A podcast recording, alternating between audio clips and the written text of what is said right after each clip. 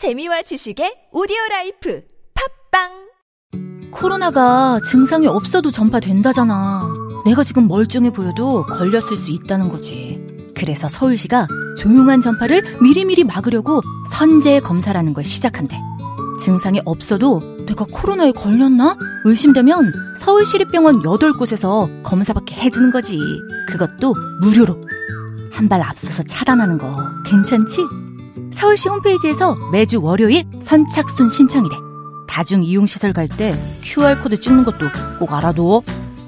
서울시의 백신은 변함없이 시민 여러분입니다. 이 캠페인은 서울특별시와 함께합니다.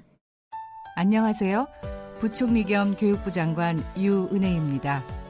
교육부는 먼저 사회로 진출하는 고등학생들을 위해 좋은 고졸 일자리를 늘리고 취업의 길을 넓히겠습니다.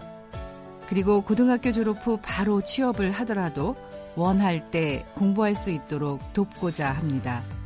우리 아이들이 학벌 중심의 입시 경쟁에서 벗어나 다양한 능력과 꿈을 키우고 취업 후에도 소외되거나 차별받지 않도록 여러분도 함께 응원해 주세요.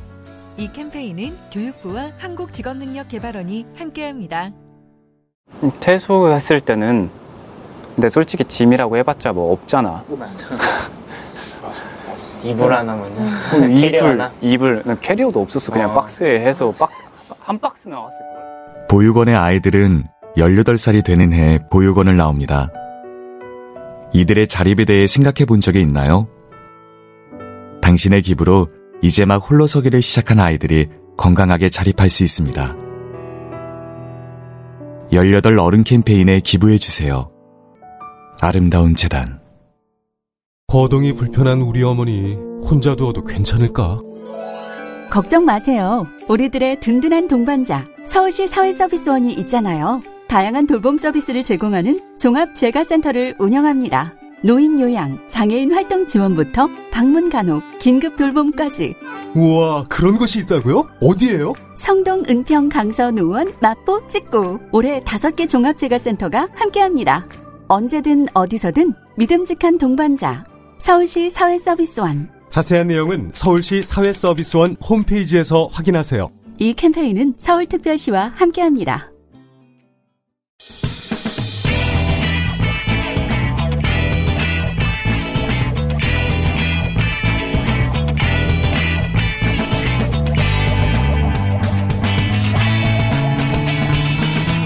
김어준의 뉴스 공장.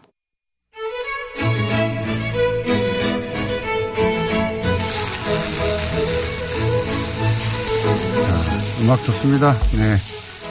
윤소하 정의당 오늘 이렇게 나오셨습니다. 안녕하십니까. 네, 안녕하세요. 네, 코너 음악 중에 가장, 어, 뭡니까.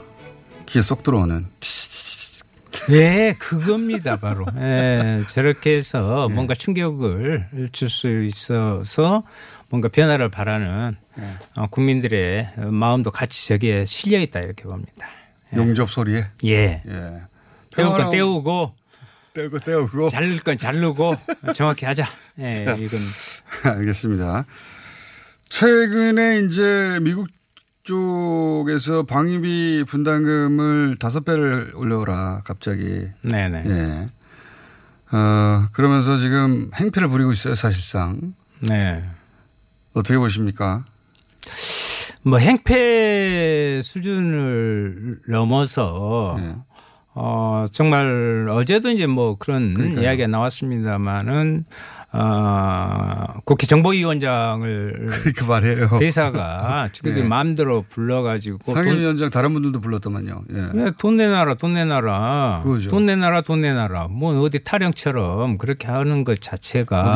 정말 이렇게 주권국가로서 네. 그리고 외교란 것이 또 외교이니까 협상인데 그 유불리는 차후에 따지더라도 최소한의 상호 존중이라는 게 있거든요. 그런 것은 만- 거의 없었어요. 개인끼리 만난 게 아니지 않습니까? 이게. 그렇습니다. 국가를 대변해 만나는데 자기들 말대로 무슨 조선 총독부입니까? 관저에 불러가지고 국회의원들 막 이러 그것도 위원장 불러가지고 내용은 돈 더 내라.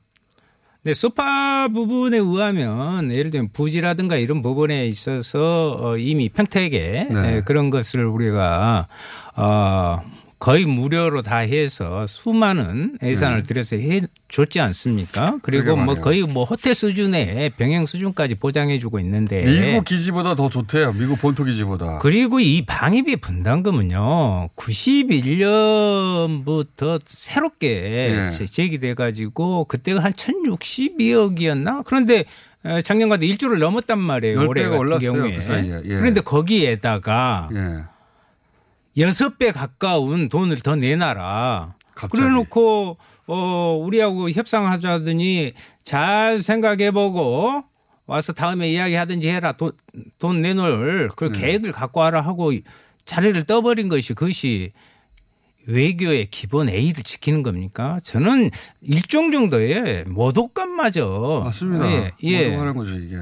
거기에다가 뭐 지소미아까지 연결시켜서 그래서 도대체 미국이 우리나라에서 어 마치 자기들이 우리나라에게 큰 시혜를 베푼 것처럼 예. 실은 그 안에요. 네. 자기들이 대중국, 대러시아에 대한 한 국제적인 군사 전략에 있어서의 우리의 덕을 또 보고 있는 거잖아요. 미국의 최전방 군사 기지 아닙니까? 그렇습니다. 우리 네. 입장에서 그런 위험을 감수하는 것이고 더군다나 그러면 그동안 돈이 모자랐나? 지금 현금만 2천억이 넘게 남아 있대요. 남아 있습니다. 남아 있고요. 남아 있는데 5조를 더 내라는 거 아닙니까? 2천억 예. 남아 있는데 근거도 없어요. 근거 왜 올려야 되는지. 그러니까 아, 이게 진짜. 정말 어떻게 보면은 어, 어, 저 어떤 어르신이 네. 이돈 돈 문제만을 가지고는 그런 이야기 하대요. 이건 동맹이 아니라 웬수다 웬수 하는 짓거리가 왜냐하면 이제 시골에서 그런 이야기 하거든요. 네. 너무 무모하게 괴롭 이건 괴롭힘이에요. 맞습니다. 태우면상입니다. 태우면상 또 다른 외교의 태우면상이에요. 태엄이라는 영화도 거기 예. 이제 태엄현상. 일방적이잖아요. 너무. 진짜 일방적이죠. 그래서 정말 아, 동맹이라고 하면 같이 서로를 존중하고 서로의 이익을 어, 도모하는 것이 동맹일 때인데 그래서 한미 동맹이 더욱 굳건해지려면 이러한 것들에 대한 것들을 자제해야 돼요. 그래야 서로 어, 국민들도 그래 미국에 대한 이렇게 되면 대단히 더욱더 부정적인 음?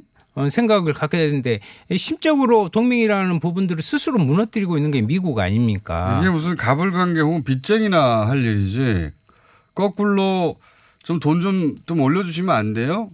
이런 태도를 취해야 할 사람들이 독일에서 5만 명 정도가 주둔하고 있는데요. 네. 거기보다 지금 다섯 배를 더 내놓으라는 이런 무리한 요구 이런 것들은 그리고 GDP 대비해서 뭐 일본에는 조금 더 내라고 한다고 그러는데 거기에 비해서도 우리가 네. 어, 내지 않아도 될 부분들을 지금 내고 있는 거예요. 그래서 정의당은 어제 이제 그 전에 원래 공정하고 합당한 음, 것을 해라 이런 이야기를 결의안을 채택하려다가 그 무산됐잖아요. 네. 근데 저희들은 지금 동결해라 동결. 하는 결의안을 네. 지금 준비 중입니다. 왜냐하면 돈이 이미 남고 있으니까요. 네. 2천원, 통장에 2천 원 넘게 있고 올해는 다른- 8.3% 올랐어요. 왜냐하면 우리가 또 회계 감사 권한이 없기 때문에 그 돈을 딴 데 어떻게 쓰는지 어디다 어떻게 쓴지를 모릅니다. 알 수가 없습니다. 네네. 게다가 그 주한 미군의 주둔 숫자를 우리가 몰라요. 미군이 우리한테 알려주지 않기 때문에 그냥 대충 아는 거예요. 들어갔다 나가는 숫자를 알 수가 없습니다. 그러니까 숫자도 모르고 돈을 어떻게 쓰는지 모르고 그냥 통장에 돈이 얼마 남아 있는 것만 아는데 2천억이 넘는데 거기다 갑자기 5조를 내놨네요. 매년 그것도.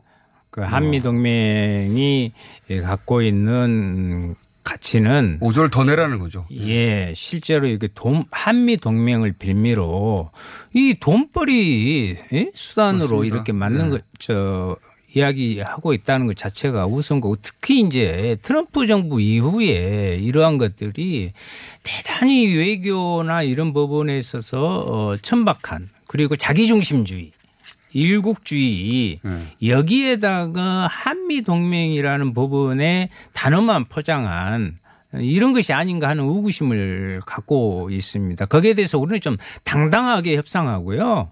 어, 미국에게 우리가 그렇게 녹록지 않다라는 것을 보여준 것이 오히려 한미 동맹의 동맹의 건강성을 회, 어, 회복할 수 있는 것이다 이렇게 봅니다. 알겠습니다. 이 사안을 두고 국회에서 설마 그대로 해주자고 하는 그렇게 되지 않을 것입니다. 정당은 없, 없겠죠. 일부는 있겠죠. 일부는 있겠죠. 예, 뭐 예상되지 않습니까? 일부는 있을 예. 수 있겠습니다만은 그 말이 안 되는 거니까. 어, 이 정도 돈을 우리가 내면 그냥 미군을 우리가 용병으로 쓰는 거거든요. 다 월급도 그렇습니다. 다, 다 주고. 그렇습니다. 그럼 미군의 그 명령권을 우리한테 주든가 합참을 우리한테 주든가. 독점권도 없는 가운데서. 이거 참 예. 참 말도 안 되는 사안인데 앞으로 한동안 계속 될 것 같아서 여쭤봤고요. 예. 그 다음에 이제 정의당 입장에서는 정의당뿐만 아니라 뭐 다른 정당들도 마찬- 마찬가지입니다만 이제 얼마 안 남았습니다. 패스트트랙이 어, 국회 부의될 수 있는 시점이 12월 3일이라고 그때부터 네. 가능하다고 이제 네. 국회의장이 공식적으로 선언했기 때문에 네. 한 2주 남았습니다. 그러면 3월 그 12월 3일 이후로는 하시라도 올라갈 수 있는 거잖아요. 그렇습니다. 예. 예. 근데 이제 어, 자유한국당에서는 원천 무효를 서, 선언 이야기하고 있기 때문에 그 전부터 원천 무효는 예. 계속 협상- 1년 내내 원천 무효만 주장하고 있습니다. 협상을 할 것 같지는 않거든요. 어떻게 보십니까? 저는 협상의 가능성은 없다고 봅니다. 지금 그 교섭단체 중심으로 해서 어, 패스트트랙 관련 법안이 선거법만이 아니라 공수처, 검경수사권 조정의 문제까지 이렇게 갈려 있는 문제고 어, 오죽 했으면 패스트트랙에 태웠겠습니까? 그 과정에서 국민에게 보이지 않아야 할 부끄러운 행동을 국, 국회의 민낯을 다 보였고요. 어, 그 중심에는 이제 자유한국당이 있었습니다만은 그래서 어 지금이라도 늘 자유한국당이 안을 현실적인 부분을 가지고 협의해라 해도 그런 묵묵부답입니다. 총사퇴론을 지금 이야기하고 있는데 무슨 협상? 총사퇴는 안 하겠지만 어총 아니 저는 총사퇴보다도요.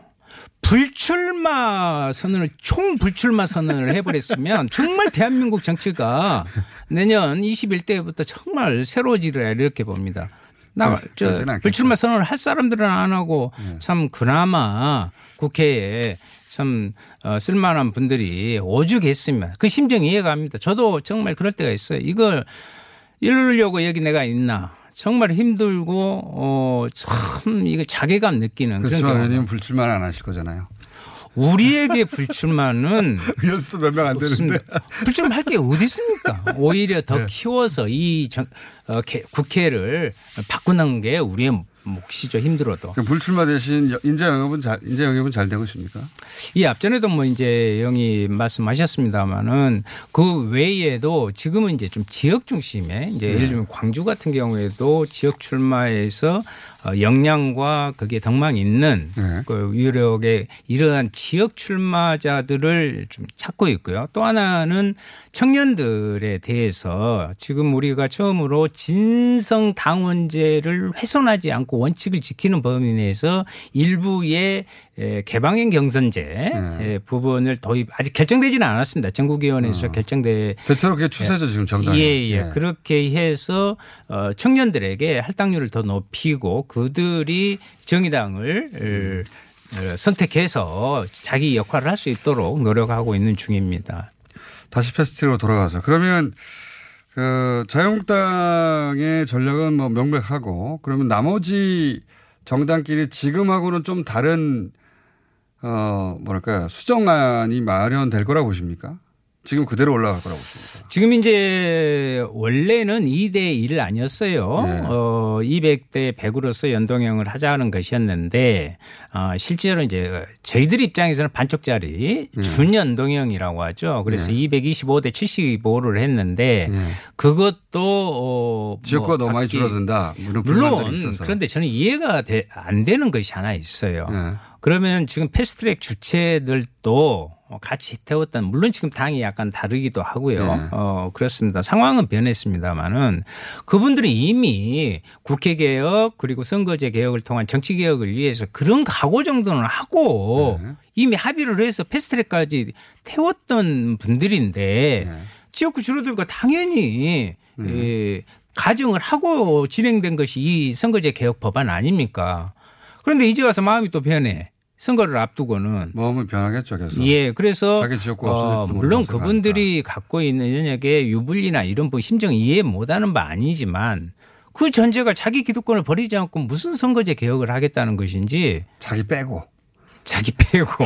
자기 지역구 빼고. 근데 이제 아무래도 호남 혹은 영남 쪽의 지역들이 많이 줄어들고 하다 보니까 그쪽에 베이스를 둔 그 의원들은 이게 이제 찬성표를 들기 던지기 어렵겠죠. 본 회의에서 만약에 표결에 간다면. 그래서 특히 그 부분에 대해서는 일면 이해는, 이해는 갑니다. 네. 어, 그리고 어, 지역과 어, 수도권의 에, 격차 문제가 네. 단순히 정치적인 문제가 아니라 어, 경제, 사회, 문화, 복지의 문제 여러 부분에서 있, 있으니 그걸 정치적으로 대표할 사람을 어, 있어야 된다 이런 거 아니겠어요? 네. 근데 또 한편으로는 보면 농어촌 지역 같은 경우를 네. 많이 예를 들지 않습니까?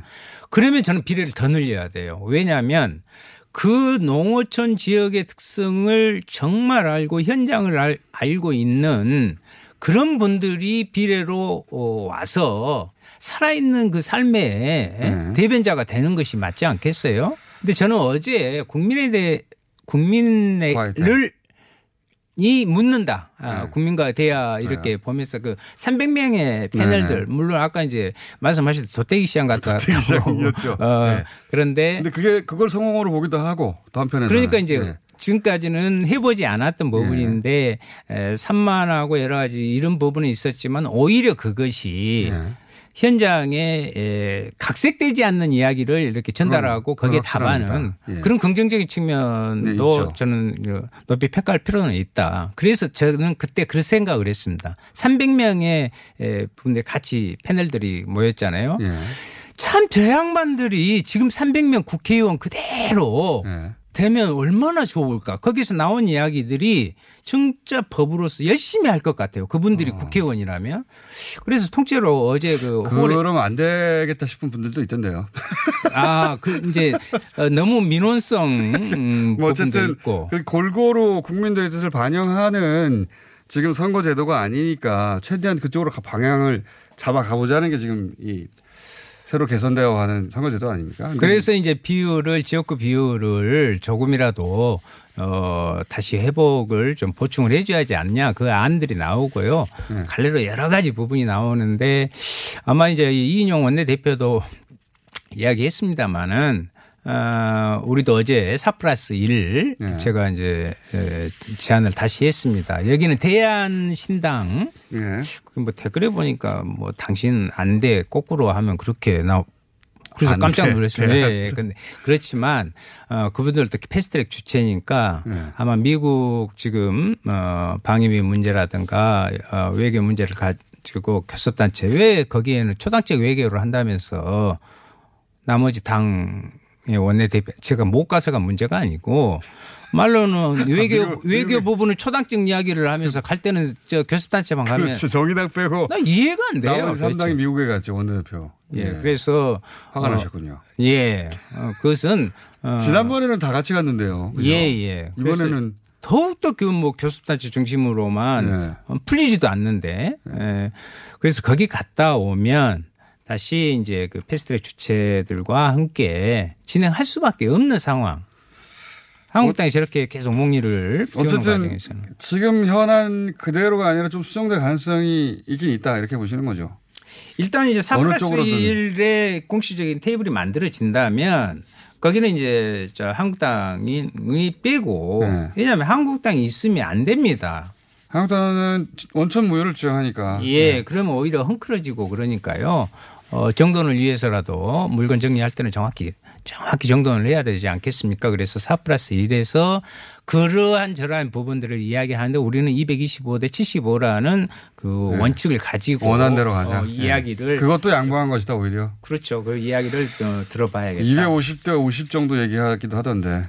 그것은 네. 아 아니 그러면 아니 47에서 세석 늘리려고 이 난리 구석을 펴면서 네, 그렇습니다. 아니, 네. 그 국민들이 용납하지 못할 겁니다. 그거. 알겠습니다. 오늘 여기까지 하겠습니다.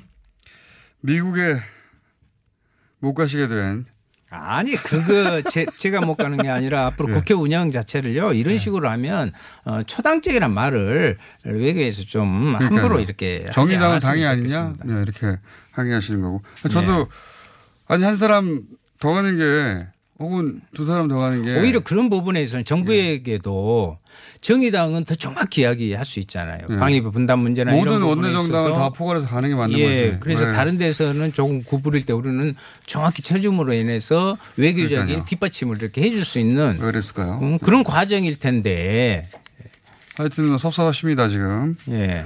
그냥 당비로 따로 가시는 건 어떨까? 옆에 쭉 따라다니면서. 아 실은 그. 우리 네. 그 김종대. 의원께서는 자주 그런 부분에 먼저 가고 네. 어, 그 거기에서 여러 가지 정보나 우리의 의견들을 함으로써 오히려 현 정부 외교에 상당한 그렇죠. 어, 측면. 지원을 하고 있어요.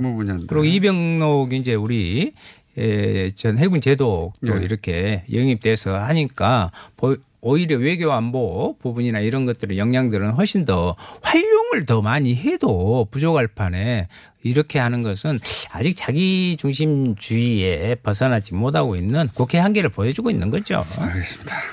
미국에 못 가서 화나신. 아니 그것이 아니라니까요. 한 줄로 줄이면 이렇게 됩니다. 어쨌든 일수와 정의당 원내대표였습니다. 감사합니다. 예, 감사합니다.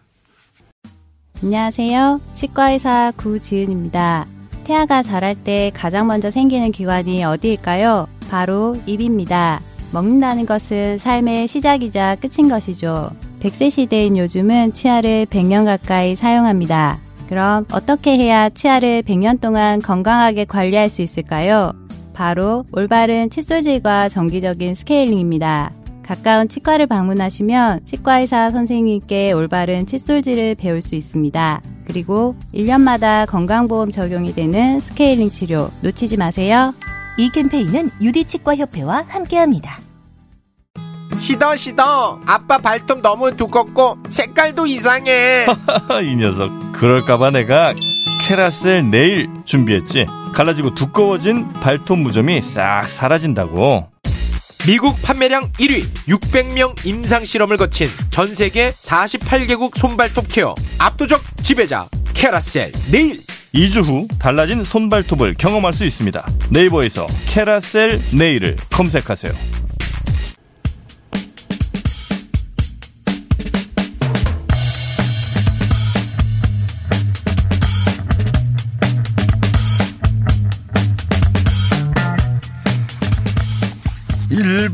일본, 일본의 방사능 문제, 일본 언론들이 제대로 다루지 않아서 저희가 다룹니다. 최근에 일본 시, 일본에서 시판 중인 분유에서 세슘이 나왔다고 합니다. 이 문제 한번 짚어보겠습니다. 원자력 안전위원회 출신 김익중 어, 교수님 전화 연결됐습니다. 안녕하세요. 예, 안녕하십니까. 제가 이 내용을 봤더니 어, 홋카이도 분유에서 세슘이 검출됐다. 근데 홋카이도면 최 북단이고 후쿠시마는 한 중간쯤 되니까 굉장히 멀리 떨어진 곳 아닙니까? 여기서 세슘이 나온 것도 문제가 됩니까? 어, 그 홋카이도 뿐 아니고 아마 일본 전체에서 나오고 있었을 거다라고 저는 생각을 하는데요. 어, 어, 지금 일본 국토가 오염이 돼 있기 때문에 예. 에, 뭘 먹더라도 이제 세슘을 소들이 먹는다 이렇게 보는 게 맞을 것 같습니다. 어허. 그러면 당연히 이제 우유에도 나오는 거고 그거를 이제 말려서도 역시 나오는 거고 계속 나오고 있었다 이렇게 어, 그렇군요. 그러니까 이만큼 멀리 떨어진 곳에서도 세슘이 나왔다는 것은 일본 전역에 어, 이게 번져 있고 이번에 그 홋카이도에서 나왔지만 일본 전역에서 만약에 분유를 검사하면 나올 것이다 그렇게 본다고 말씀하시는 거네요. 예. 저 특별히 이번에 나올 이유는 없는 거고요. 어. 오염은 8년 전에, 9년 그렇죠. 전에 된 거고 그 후로도 쭉 있었는데 예. 에, 보도가 된 거죠. 그렇군요. 이게 그러니까 다른 방사능 물질들은 측정하는 게 그게 예, 그 쉽지 않고 오래도 걸린다면서요. 예, 그렇습니다. 음. 원래 이제 원전 사고가 나거나 뭐 핵폭탄이 터지거나 하면 한 200가지 방사능 물질이 나오는데 예. 그 중에 이제 측정이 쉽기 때문에 세슘하고 요드만 측정하거든요. 그렇군요. 다른 건 측정하는데 한 달씩 걸립니다. 하나 측정하는데. 이게 이 분유에 세슘은 3시간이면 측정 가능해서 측정을 세슘을 한 것이지 다른 방사능 물질이 없다고 장담할 수 없는 거다. 세슘이 나왔기 때문에. 그렇죠. 어. 상담은 절대 못하고 야. 세슘만 들어갔을 리가 없잖아요. 그러니까 세, 세슘을 소량이라고 합니다만 이, 이런 소량의 세슘을 아기들이 먹으면 어, 어떻습니까? 이, 정, 이 정도는 뭐 어, 문제 없는 정도인가요? 어떻, 어떻습니까? 이제 아까 말씀드린 것처럼 세슘이 있다는 얘기는 다른 방사능 물질도 알 수 없는 양으로 같이 있는 건데 예, 예. 이 방사능에 오염된 이제 분유를 먹으면 아이들이 피폭이 되지 않습니까? 네. 근데 이제 어릴수록 어, 세포 분열 속도가 빠르기 때문에 아. 방사능에 민감합니다. 아, 그래서 보통 분유 먹는 애들 예. 그런 애들은 성인에 비해서 20배 민감한 오. 걸로 계산을 해요. 그러니까 뭐 어, 만약 분유에 1베크렐 있다 하면 성인 먹는 거에 20베크렐 오. 있다 이렇게 생각하시면 되거든요. 그렇군요. 그래서 음. 어린이가 먹을수록 어린 아, 어린 아이들이 먹을수록 어, 조심해야 되는 거죠. 이거 굉장히 심각한 뉴스인데 일본 네. 내에서는 이 뉴스가 그렇게 심각하게 다뤄지지 않더라고요 보니까. 뭐 일본 언론이 하여튼 뭐 좀 우리만큼 자유롭지 않은 것 같고 특히 이 어, 방사능 또- 문제에 대해서는 더, 더 그런 것 같습니다. 예, 예. 그, 일본 가서 얘기해 보면, 후쿠시마 원전 사고가, 어, 얘기해봤자 개선되기도 힘든데, 마음만 괴롭다, 이런 이제 반응들이 많아요. 그래서 어. 금지어가 돼 있는 듯한 느낌이 좀, 어, 들 정도입니다. 그렇다고 해서 지금 아이들이 이런 걸 먹는다면 어떻게든 어 그렇지 않을 방법을 찾아야 되는데 그냥 넘어간다는 게 이게 말이 안 되는데 어쨌든 이 뉴스는 저희는 이웃 나라인데도 야 이거 심각하다라고 크게 보도해야 될 뉴스라고 생각하는데도 불구하고 뉴스가 너무 보도가 안 돼서 저희가 거꾸로 크게 다룹니다. 예. 예. 그러니까 이 세슘이 나왔다는 것은 다른 방사능 물질도 있- 있다고 봐야 되는 것이고 이게 이렇게 멀리 떨어지는 홋카이도에서 더구나 분유에서 나왔다는 건 다른 일본 전역에 이런 식의 오염이 있다고 봐야 된다 이렇게 말씀하신 것이고 그렇다면 농축산물 전반에 이런 오염을 의심해 봐도 되겠네요. 예, 저는 뭐 전체가 어, 의심된다, 의심해야 한다 이렇게 생각합니다. 일본산 식품 전체가 음. 이게 어떻게 퍼진 겁니까? 어떻게 퍼졌다고 보십니까? 바닷물인가요? 그 이건 이제 에, 후쿠시마에서 어, 어, 사고 날 당시에 예. 물론 이제 지금도 수증기를 통해서 나오지만 공기 중으로 방사능 물질이 음. 이제 올라가는 거고요. 당연히 그렇겠고. 그다음에 바람 방향에 따라서 왔다 갔다 하다가 예. 비가 오면 떨어지는 겁니다. 비가 오면. 빗물에 따라서 떨어져서 땅이 오염이 되는 건데 예. 그 체르노빌 때도 그 제일 오염이 심한 곳이 벨라루스란 다른 나라예요. 어. 그럼 체르노빌하고 벨라루스 사이는 또 괜찮단 말이에요. 아. 그 이유가 뭐냐면 체르노빌에서 쭉 방사능 물질이 올라갔는데 예. 바람만 불고 비가 안 오면 땅이 안 떨어지니까 괜찮습니다. 음. 근데 그 오염 물질이 벨라루스 위에 있을 때 비가 온 거죠. 아. 그렇게 되면 벨라루스가 집중적으로 오염이 되는 겁니다. 그 말씀 듣다 보니까 그러면 그게 날아와서 우리나라에서 하필 지나갈 때 비가 와서 우리나라에 영향을 줄 수도 있겠네요. 근데 이제 어, 우리나라는 좀 다행히 서풍이 좀 많은 아, 그렇죠. 나라라서 조금 피해 갔다. 지금 운이 말씀대로라면 그렇게 날아갔던 세슘이 예를 들어서 식물에 에, 식물을 오염시키고 그걸 젖소가 먹어서 그 젖소 원유에서 나오는 어, 세슘이 분유에까지 들어갔다 이렇게 추정할 수 있는 거죠. 그렇죠. 그렇게 어. 되는 겁니다. 전국적인 현상일 수도 있겠는데 지금 방금 비 오면 퍼져나간다는 말씀하셨는데 얼마 전에 이제 태풍 지나갔는데 그 이후로 그러면 일본 전역에 어, 강물을 타거나 혹은 뭐 지금 말씀하신 대로 빗물을 따라서 어, 이게 더 강도가 높게 번진 지역도 있겠습니다. 더 오염이 그죠? 그렇죠. 땅이 오염이 되면 나무들도 이 세슘을 빨아들이거든요. 그래서 나뭇잎이 오염됩니다. 요게 이제 낙엽으로 떨어지면 예. 그 낙엽이 이제 에, 세슘을 갖고 있는 거죠. 세슘뿐 아니라 물론 다른 방사능 물질도 갖고 있는 건데 이게 바람 불면 날리지 않습니까? 네. 그리고 비 오면 이제 쓸려 내려가고 그래서 이 세슘이 계속 퍼지는 거죠. 방사능 물질이. 그럴 수밖에 없는 겁니다. 알겠습니다. 일본 정부 입장에서는 사실 자기들이 막을 수도 없으니까 그냥 입을 다물고 있는 것 같네요. 아예. 예, 방법이 없어요. 네. 그 이전에도 한번 말씀하셨는데 이 정도면 그 후쿠시마에 사람을 되돌아가게 할 일이 아니라 후쿠시마를 체르노빌처럼 완전히 차단해야 되는 거 아닙니까? 그죠? 그렇죠. 국유화를 해야 됩니다. 땅을. 아 예. 예. 근데 이제 체르노빌은 공산주의 사회였고 네. 전부 토지가 국유화된 상황이었기 때문에 예. 따로 돈을 내지 않고도 30km를 그렇게 할 수 있었죠. 음. 근데 지금은 이제 저 일본 정부가 다 돈 주고 사야 되니까 그 돈이 없으니 예, 힘든 거죠. 돈의 문제이기도 하고 그리고 예. 어, 숨기고 싶은 마음도 있는 것 같습니다. 사실은. 예, 그럴 겁니다. 네, 올림픽 때문에도 그런지. 자, 오늘은 여기까지 하고요. 저희가 이 사안은 계속 교수님하고 새로운 뉴스가 나올 때마다 업데이트 하겠습니다. 오늘 말씀 감사합니다. 예, 고맙습니다. 네. 원자력 안전위 출신 김익중 의대 교수님이었습니다.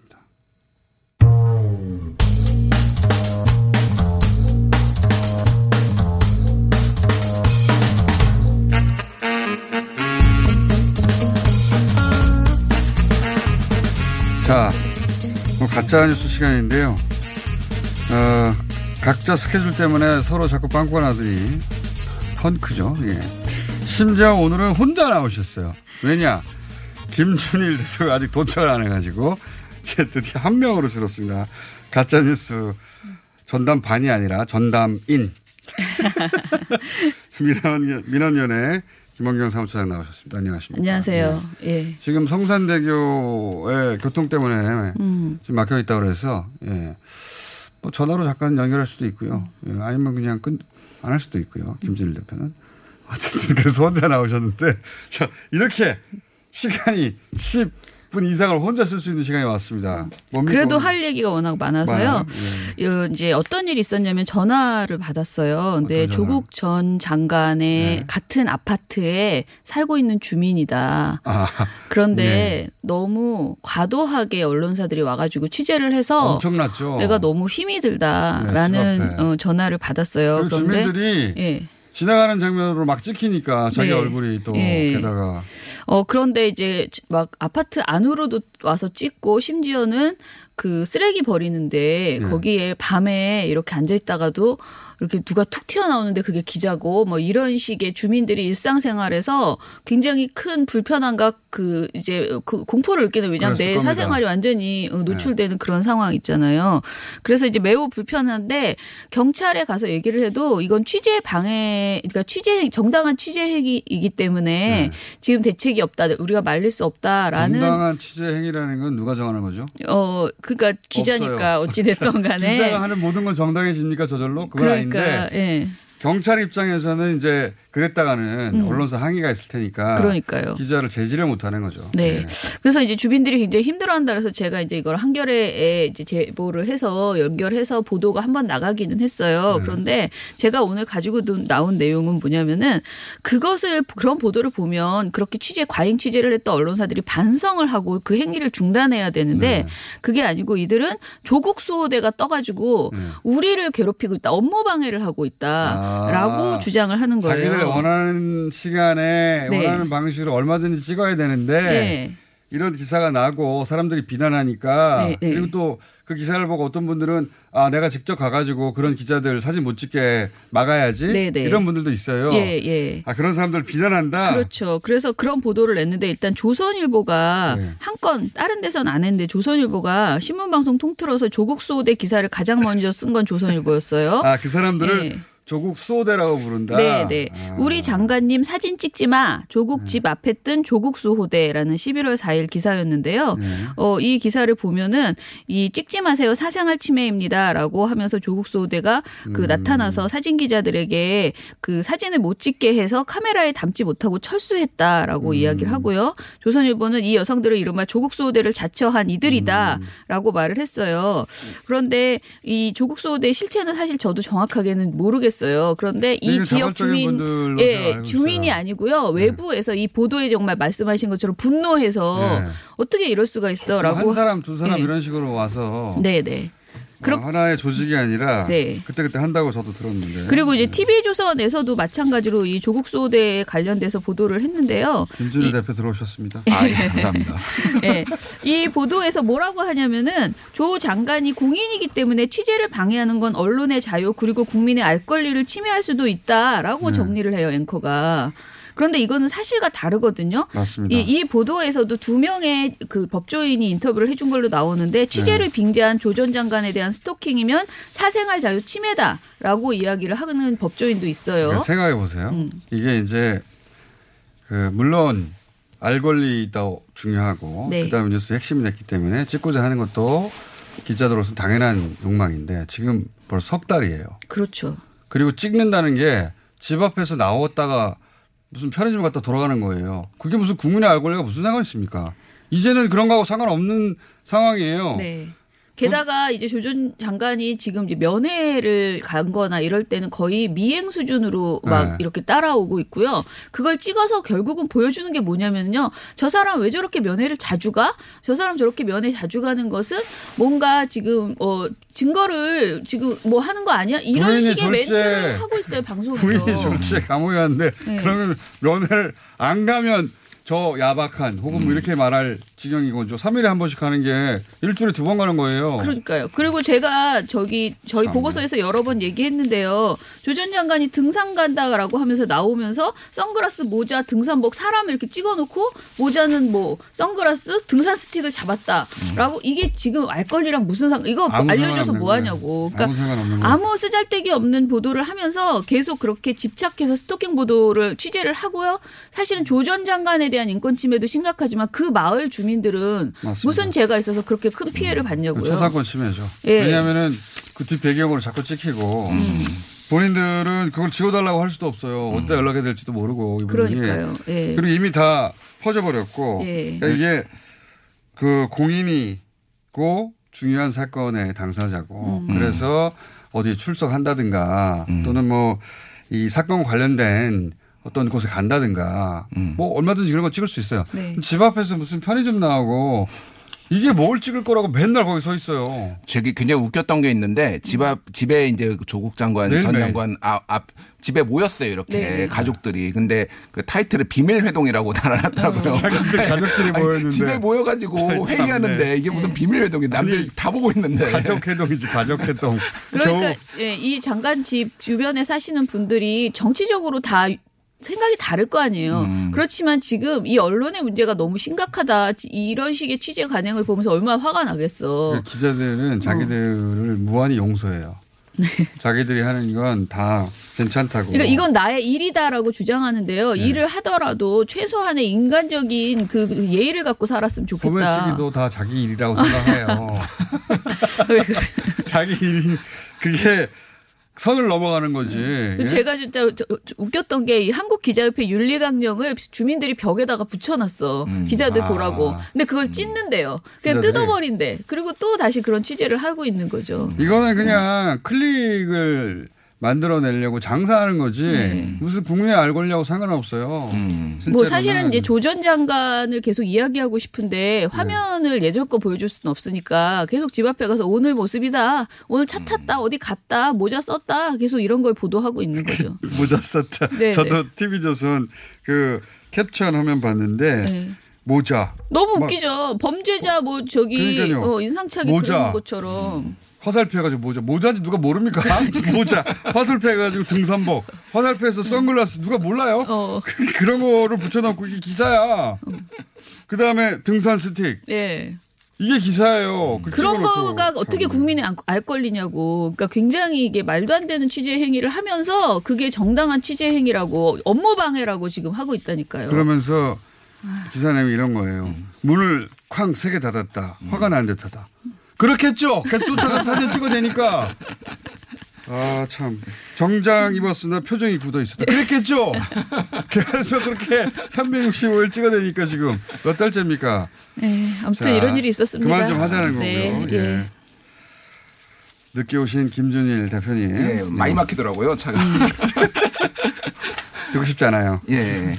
방위비 분담금 관련해서 팩트 체크를 하나 가져왔는데요. 아 그렇군요. 지금 뭐 압박이 장난이 아니에요. 50억 달러 정도 네. 내라고 그러니까요. 5조 5천억 원 정도. 그래서 마크 에스퍼 국방장관이 뭐라고 했냐면은 어, 한국은 부유한 나라니까 방위비 분담금 더 낼 수 있다면서 분담금은 다 한국을 위해 쓰인다. 90%가 한국에 쓰인다라는 주장을 했어요. 말도 안 되는 소리죠, 진짜. 네, 그 모르시는 분들이 혹시 있어 말도 안 되는 소리인데 네. 이게 어디서 주로 나오냐면은 예비역 장성 모임인 성우회 제한군인회에서 이런 특히 얘기 재향군인에서 자꾸 돈 주자고 하는 거 이 사람들 군인 맞아요? 방위비 분담금의 아. 90%는 한국에 오기 때문에 내수 진작에 도움이 되니까 미국한테 주자라는 뭐 말도 안 되는 소리예요. 이분들이 진짜. 하고 있어요. 그래서 2018년 국방 백서를 실제 보면은 방위비 분담금의 46% 6%인 4,442억 원은 주한미군 시설 건축 막사 이런 네. 데 쓰였고요. 원래 10 거기다 쓰라고 주는 돈이죠. 예, 예. 15%인 1,450억 원은 탄약 저장, 항공비 정비, 철도 차량 수송 뭐 이런 거에 쓰였습니다. 그래서 한국 돈으로 온전히 들어간 소위 말하는 인건비, 예. 한국인에 대한 인건비는 39%인 3,710억 원 정도에라서 사실관계가 전혀 맞지 않고 한국인 고용원 임금들은 음. 밀리지 않고 다 주고 있잖아요. 그러면 한국인 고용 임금을 지금 다섯 배 더 달라고 그러는 건데 음. 임금을 다섯 배씩 더 줄 겁니까? 그러니까요.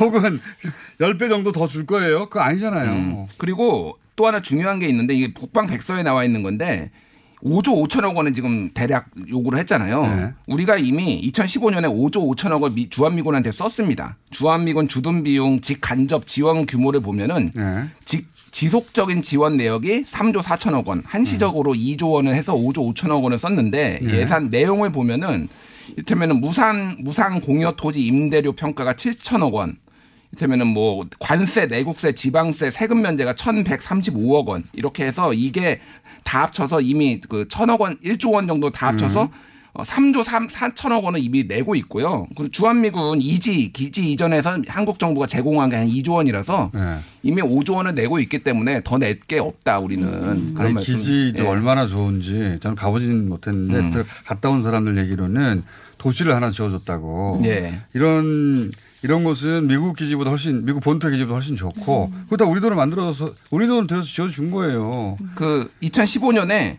그 기지 주변 정비 비용, 주변 도로 사업으로 1조 4천억 원을 썼습니다 이미 한국이. 그래서 세금도 안 내요. 세금도 안 내고요 지금 예. 주한미군은. 계속 얘기하지만 이거 잘 모르는 분들이 많은데 주한미군이 몇 명인지 우리한테 알려주지 않아요. 음. 몇 명인지 모르고 대략의 숫자를 짐작하는 거예요. 네. 미국군이 또 돈을 쓸 때 우리한테 회계 감사를 받지 않아요. 음. 돈이 남아도 어떻게 나왔는지 알 수가 없어요. 음. 그리고 그 이자를 이자가 2천억인데 이자가 나올 거 아닙니까? 네. 한 해에 몇백억. 그거 몇백억이에요. 그리고 잔뜩 돈이 쌓여 있는데 또 달라는 거 아니에요. 음, 이해가 안 가는 행태인데 더 웃긴 거는 지금 행패를 부리고 있다. 음. 안 내놓으면은 가로치고 미군 철수하는 거 아니야라고 사람들한테 부- 불안감을 불리키려고 하는 게 아닌가 싶어요. 아니, 그러니까 뭐 미군은 그럴 수 있다라고 치면 도대체 제한군인회하고 성우회는 어느 나라 그러니까 지금 저도 그게 제일? 화나요. 예. 제한군인에서 어, 군인들의 친목 단체 아닙니까? 네. 거기서 보통 보면 일본이나 미국이 원하는 대로 해주라는 얘기를 맨날 해요. 예. 보통 보면 지소미아도 일본이 원하는 대로 해주고 이런 것도 미국이 원하는 대로 해주라고. 음. 뭐 조국 조선일보는 미국 면전에서 지소미아 지소미아 거부 이런 식의 제목을 뽑잖아요. 그러니까 이게 면전에서 미국 면전에서 감히 어떻게 어떻게 어, 면전에서. 마치 어, 예, 네. 예전 무슨 조선 시대 그 무릎 아래에서 해야 할 일을 면전에서. 예, 예. 야. 그렇게 하는 수준이 그러니 뭐 성우회랑 이쪽에서 내는 그런 정보들도 사실은 이거는 어떻게 보면 허위 조작 정보에 가까운 왜냐면 근거가 없는 내용을 사실관계가 다. 틀렸는데 예. 그걸 또 미국이 받아서 지금 네. 하고 있으니까. 아, 이게 트럼프 대통령 선거 전략 아닙니까? 선거 운동하는 거예요, 사실. 음. 그래서 봐라, 내가 동맹국한테 돈 많이 냈다. 음. 이거 하려고 우리나라나 일본이나 유럽에 하는 거잖아요. 누구나 다 알잖아요. 그렇죠. 선거 운동이에요. 선거 운동인데 여기다 대놓고 우리나라 군인들, 군 출신들이 그 돈 줘라. 아니, 트럼프 대통령이 자기 선거 운동에 자기 돈 써야지 왜 우리 돈을 씁니까? 그렇게 생각해야 그게 본질이잖아요. 그런 얘기를 해야 되는데 저는 우리나라 군, 네. 특히 그군그 장성들 예 각성해야 된다고 봅니다. 비판받아야 된다고 봅니다. 맨날 일본 아니면 미국의 주장대로 하자고 그래요. 이게 말이 되나요? 이해가 안 가요. 진짜. 자, 준비해 오신 게 아니 시간 1분이 남았어. 끝내려고 그랬더니 남았어? 이런 어. 일이 처음 있는 일이야. 자, 취재 요청 좀 할게요. 그 요청이요? 조전 장관 집에 네. 사시는 분들 인터뷰 저는 너무 그분들이 억울하고 답답하거든요. 근데 제가 들어주는 건 한계가 있고 네. 꼭 한번 아 저희 뉴스 공장에 네. 그 왜냐면은 지금 현장에서 몰라가지고. 어 제가 있어요. 제가 저한테 받았다 그랬잖아요. 아, 그래요? 굉장히 오. 어 고통을 많이 당하고 계시더라고요. 저희 스태프들한테 연락처 좀 주고 네. 네. 아니 그분들도 하루 이틀이지 지금. 그러니까 지금 세 달 넘게 그 일상이 집 앞에서. 제대로 유지가 안 되고 있는 거예요. 음. 심지어는 동네 아이들도 기자님 이름들을 알, 안다고 하더라고. 음, 이제? 그거는 어, 느 정도로 많이 접근 이게 그 접촉을 했으면 그건 그랬겠어요. 기자들이 사교성이 있네요. 아, 참 어저께 김우재 교수한테 연락을 받았는데 뉴스공장에서 한 발언으로 소송당했다고 뉴스공장에서 책임지라고. 아, 제가 알 바 아닙니다. 원래 원래 이런 이런 분입니다. 유사 유사과학 단체한테 소송 당했다면서 아, 한번 나오, 나오게 해달라고 저희만. 빠져나가서 잘 살면 됩니다. 아 그런가요? 그리고 제가 왜 말씀 이렇게 민원들이 자꾸 쏟아져? 말씀드리고 싶은 거는 이렇게 우리 국민 시민들이요 정말 말도 안 되는 언론으로부터 이렇게 받는 침해들이 많잖아요. 사생활. 침해나 초상권 침해 예, 꼭 저희한테 제보 주시기 네. 바랍니다. 자, 김원경 사무처장 김준일 대표였습니다. 내일 뵙겠습니다. 안녕. 안녕.